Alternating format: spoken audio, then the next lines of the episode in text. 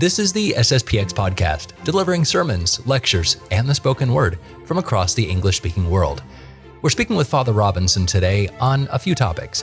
First, why is it that we pray to the saints when we can just pray directly to God? We'll do an overview of prayer. Then we'll bring up the topic of organ donation. Why is it that the church frowns upon this practice when it seems really charitable? And one of our listeners asked, why is it that communion in the hand is such a big problem?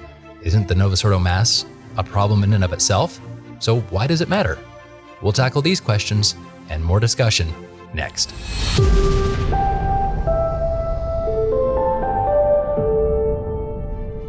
Hello, Father. How are you? Hello, Andrew. I'm doing well. Very good. Well, we have a few questions to get to this week, but as always, wanted to check in with you, Father, and see if there's anything new from Holy Cross Seminary where you are a professor. Uh, no, no real breaking news. Uh, the, the, the seminary, well, at least half of the seminary, at least, is is traveling to New Zealand uh, next weekend in order to be part of the Christ the King celebrations there.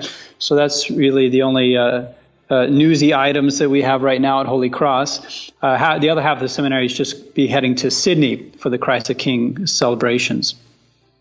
Bit of a way for the seminary to get out and uh, and show the the, uh, the people down here that the, the seminary exists and hopefully uh, attract some vocations. Well, and and that's the thing too is is that uh, I'm sure a lot of the folks in the area know that there's something going on, but probably helps to put a face to a name. Absolutely, and that's definitely the case with New Zealand. Um, it's be the first time that the the seminaries really had a major major trip over there as a body. Be I think a bit of a boost for the faithful, and also as they say, help uh, the people over there, our faithful over there in Wanganui, realize um, that the the seminary exists and and um, yeah, they, have got about 400 faithful there in Wanganui in New Zealand with a big school. So we're hoping that it will, it will provide a bit of a, an impact over there and attract some some new vocations to the priesthood and the religious life. That's wonderful. Yeah, I, have I've heard of Wanganui for so many years, and uh, I, I, didn't realize it was it was even that, that large. That's that's great, and I'm sure that the seminarians will provide a good example of of what uh, the vocation to the religious life could be.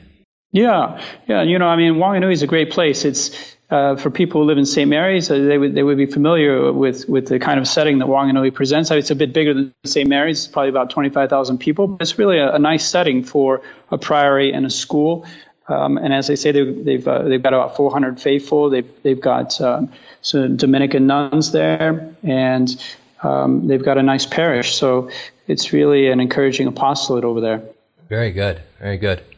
Well, our, our first question today has to do with prayer life, especially to the saints and to Our Lady. Could you give us just a basic primer on the different types of prayer that we do, uh, firstly to God uh, as adoration and to the saints as we know as veneration? Um, yeah, so well, the, the, first point I, I, would like to make with regards to veneration and adoration and, and worship, all those words, is that for uh, we as Catholics have a much broader understanding of these words than Protestants. Uh, so Protestants would, would say that these words generally can only apply to God, that you, you only worship God, you only adore God, you only venerate God. Um, and they would not want to apply these words towards the, the saints. But there, there are in these words, there's so many words in the English language, a, sort of a strict sense of the word and a, and a, broad sense of the word. Of course, in the strict sense, we, we only adore God. If, if by adoration we mean an act of religion offered to God in acknowledgement of his supreme perfection and dominion, well, then, of course, uh, we only do that with respect to God. We only adore God. But um, adoration does not just mean this acknowledgement of, of God's supreme perfection and dominion. It also has a, a broader meaning, and it really refers also to any reverence um, shown to a person or an object that is connected to God or that has a certain dignity because it's a creature of God and has a certain relationship to God, um, especially because it ha- that, that creature, that person may have uh, a high degree of excellence, uh, of holiness, for instance.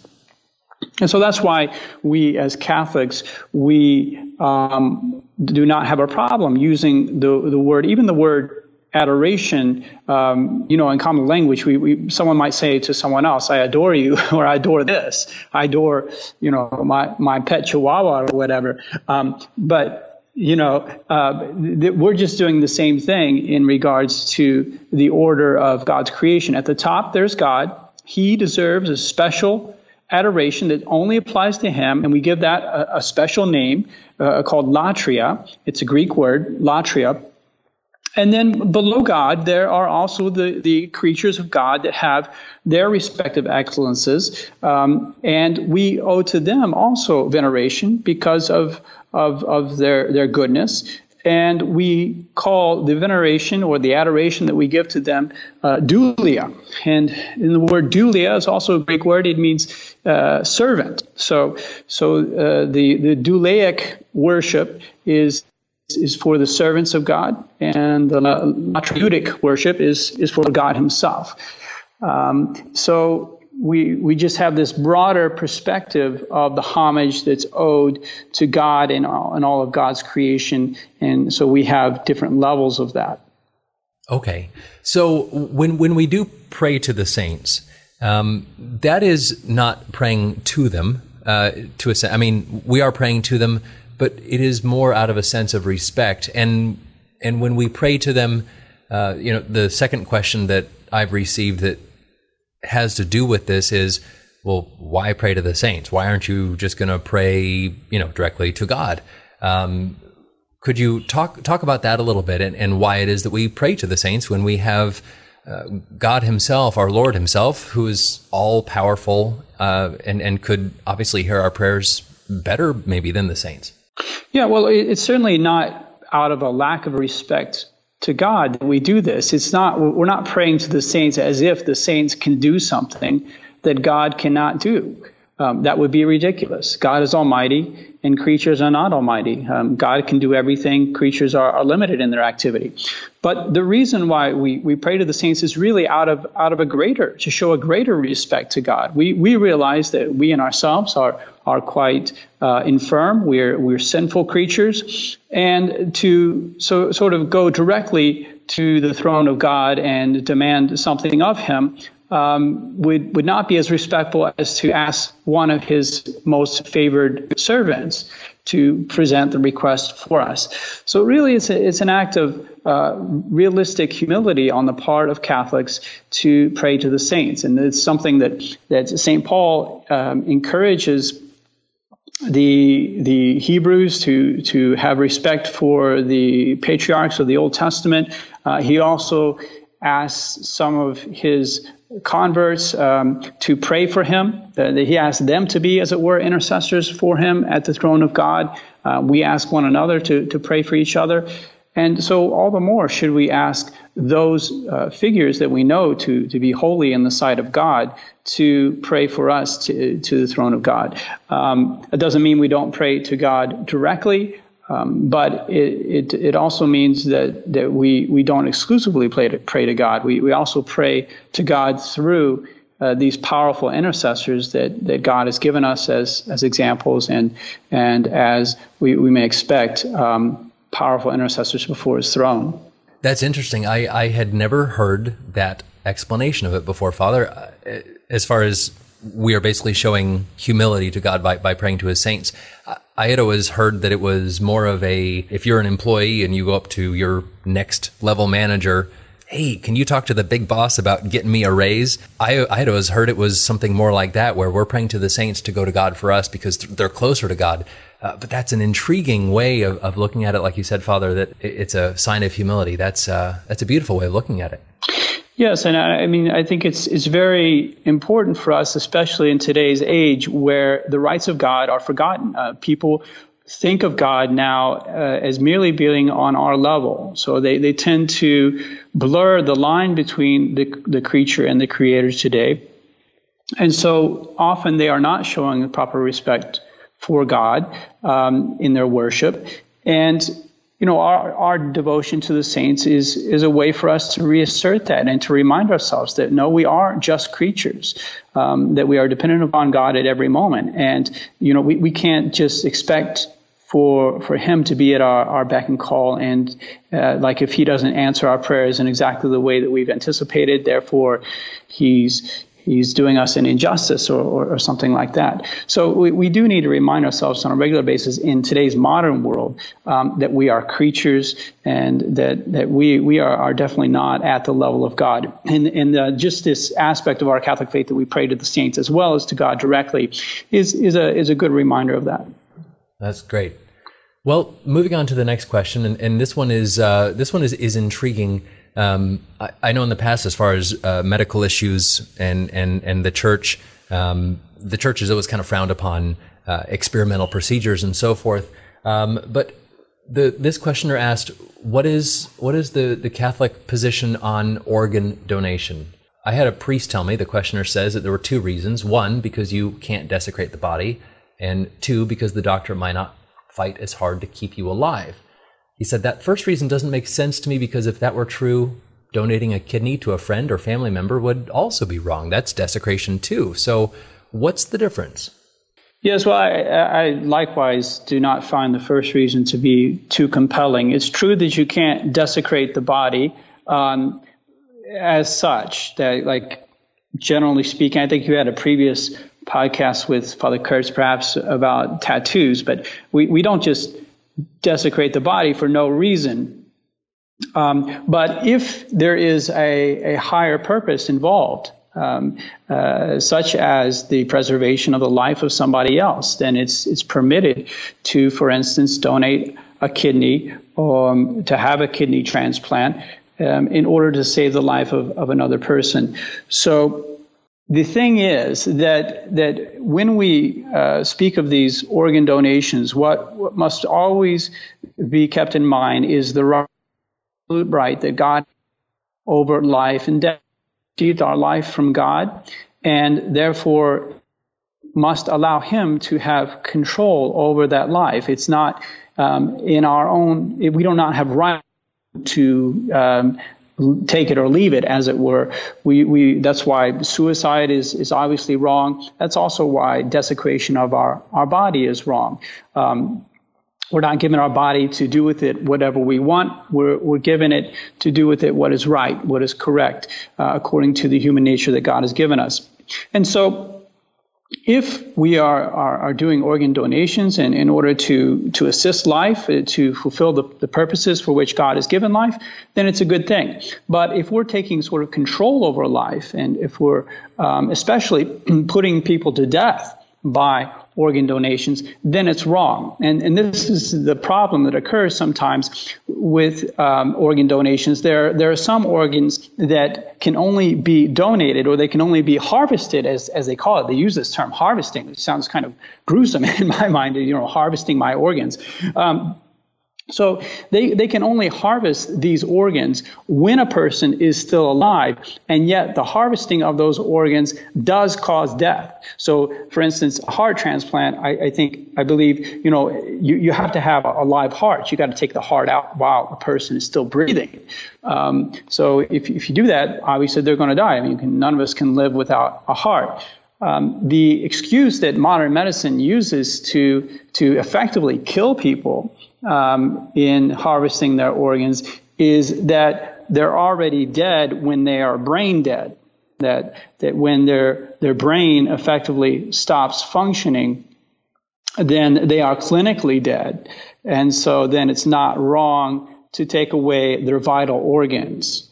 Um, but as as Catholics, we would we would disagree with that. Um, we we would say, well, you don't know that brain death is the same as actual death.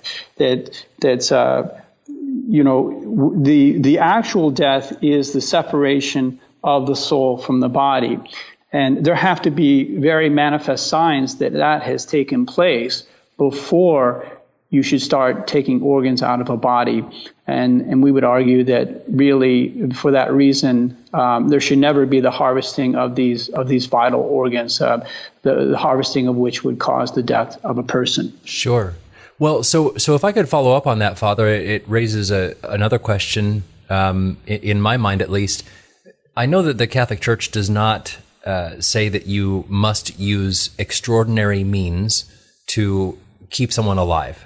What if someone has agreed to not go through those extraordinary means, and so doctors are able to quote unquote predict with some certainty that all right, this this person is not going to last through the week? Um, could not then the organs be harvested then because they would not be using extraordinary means anyway? Um, I, I, think we, we might be um, mixing two things here. The, the, the question of, of ordinary means and extraordinary means concerns the health care that you're required to have for yourself. What, to what degree am I required to take care of my health and treat sicknesses that I might have? And as you indicate, the church obliges us to take the ordinary means for preserving our health, such as uh, feeding uh, ourselves and, and, and, drinking. We, we have to take food and, and water. Um, but she does not oblige us to take extraordinary means, uh, means which are often painful and, and costly and really make a person extremely miserable. Um, the church does not oblige us to, to take those one example would be artificial respiration. If if the body is, is being sustained by uh, basically a machine is doing the breathing, then then uh, you know a person is is um, allowed to forego that if if they if they wish. But that's just a question of allowing nature to take its course. So there's not an active killing of, of a person. It's just nature is is doing this thing, and the body effectively is no longer able to sustain the person, and so it's a, it's just a natural death. It's just a question of whether the natural death takes place uh, earlier rather than later. Um, and if, if it's if it's uh, the extraordinary means are going to make the person perhaps alive a little bit longer, but in a sense by by trying to trump nature, then and obviously there's no obligation to to do that. Again, if if if we say, oh well, you know the person's going to die anyway, uh, and so we'll just harvest his organs. Well, that's taking life into our own hands. That's that's trumping God's order and saying we're just going to intervene and decide when death happens so that we can get these organs and, and put them in another person. So that's when we cross the line when, when we actually kill one life to preserve another life. Um, that's that's not permitted. Okay, that makes more sense. Thank you, Father, for clarifying that. Um, no problem. The the third question we have this week is about um, about the consecration at at the new mass at Novus Ordo masses. The questioner said, "What difference does communion in the hand make?" He proposes that valid consecration is suspect at best at most Novus Ordo masses. So, really, what does it matter if uh, if handing communion out in the hand takes place? Well, I think the sort of the, the, the, spirit behind the question is a little bit different from the take that, that we would have, um, the sort of our, our position in the Society of St. Pius X on the new Mass, is that it is not of the attitude of invalid until proven otherwise, but but rather we we have the attitude of valid until proven otherwise. Um, so we assume that the new mass is being said validly unless we have contrary evidence. And we, we don't assume that it's invalid unless we have contrary evidence. So it's, it's a very different perspective. And the reason is because if we just take the, the new mass as it's written, um, and we, we see the form is valid and we if, if the priest is using you know unleavened wheat bread he's using fermented grape wine the, the mass would, would be valid unless there is other evidence and that could only come from the intention of the priest. I mean if the priest stood up and said effectively I, am not I don't want to say mass um, then that would be obvious evidence. So you know because of of this i mean if, if a priest is using cookie dough um, if, if he's using grape juice, or if he says, um, this is, I'm not intending to say mass, then obviously it's invalid. But otherwise, we just presume that it is valid and we show the proper respect to the Blessed Sacrament. So when we visit a Novus Ordo church, we, we genuflect before the Blessed Sacrament and we presume that, that our Lord is present there uh, unless we have positive, positive evidence uh, to the contrary. Right. So so it's it's always uh, it's kind of like innocent until proven guilty, right? It's it's we always assume that our Lord is there and treat the Novus Ordo Mass and, and, and the and the churches as if as if he were there. um, because you, you don't want to inadvertently show disrespect to, to our Lord's presence uh, if, he is there. Uh, and, and I would say, and I'm not trying to put words in your mouth, but w- would it also be sort of a, a sense of, of scandal if uh, a traditional Catholic was saying, well, I don't really care if there's communion in the hand? Well, you should, because even if the, the, the consecration is doubtful or, in, or invalid, you don't even want to propose that, that, that that practice is okay just because it's so abhorrent in and of itself. That's right. I mean, and from the perspective of the people there, they certainly uh, believe that, that our Lord is, is really present. So if they are manifesting what Catholicism is to the world at large, um, they should show proper respect for what is presumably the Blessed Sacrament. And so it, it is a scandal if, if, for instance, the, the Mass for some reason is invalid and, and nobody really realizes it, yet the fact that they would be treating the Blessed Sacrament in this way, or the putative Blessed Sacrament in this way, would be an objective scandal. And, and we must uh, avoid that, that kind of scandal. And I mean, that's the, one of the major problems that we have with the new Mass, is that it surrounds uh, the Blessed Sacrament with this ceremony that that, has, that effectively trivializes the Blessed Sacrament. There's a reduction of the genuflections. There's only just two genuflections in the Novus Ordo Mass. The, the priest does not hold his canonical fingers together. Uh, he does not brush the particles off. There's there's sloppiness in the purification of the of the sacred vessels. The, the people come up and, and receive it in the hand. The communion is distributed by people who are not priests, by by women and lay folk and, and things like that. So because of that, um, because the Blessed Sacrament is not treated as being God, it's treated as just sort of ordinary matter people lose faith in the Blessed Sacrament. Um, if you go to the Novus Ordo Mass, our argument is if you go to Novus Ordo Mass on a regular basis and the Blessed Sacrament is being treated in such a way, it's very, very hard to maintain belief that that really is God. Um, because your outward treatment of the Blessed Sacrament does not correspond to an inward belief that it, that it is God. And so we, we should be very concerned that the Blessed Sacrament is being treated in that way, uh, even though there might be some cases uh, where the Mass is not valid. Understood. Well, Father, thank you so much for, for clarifying those questions. We have uh, we have a few more coming, and uh, I know our faithful are very very much appreciative. Uh, we've been getting some good feedback. So, Father, thank you very much for taking so much of your time for this. I'm happy to have the opportunity, Andrew, and I thank you uh, once again for having me on. It's very very kind of you. Very good. Well, we'll talk with you very soon. Thank you, Father. Okay. Bye bye. Thank you for listening. Please subscribe and rate the podcast so that more people can hear the beauty and truth of traditional Catholicism. For more news, resources, and updates, you can visit the U.S. District website at sspx.org or the English news website of the Society at fsspx.news.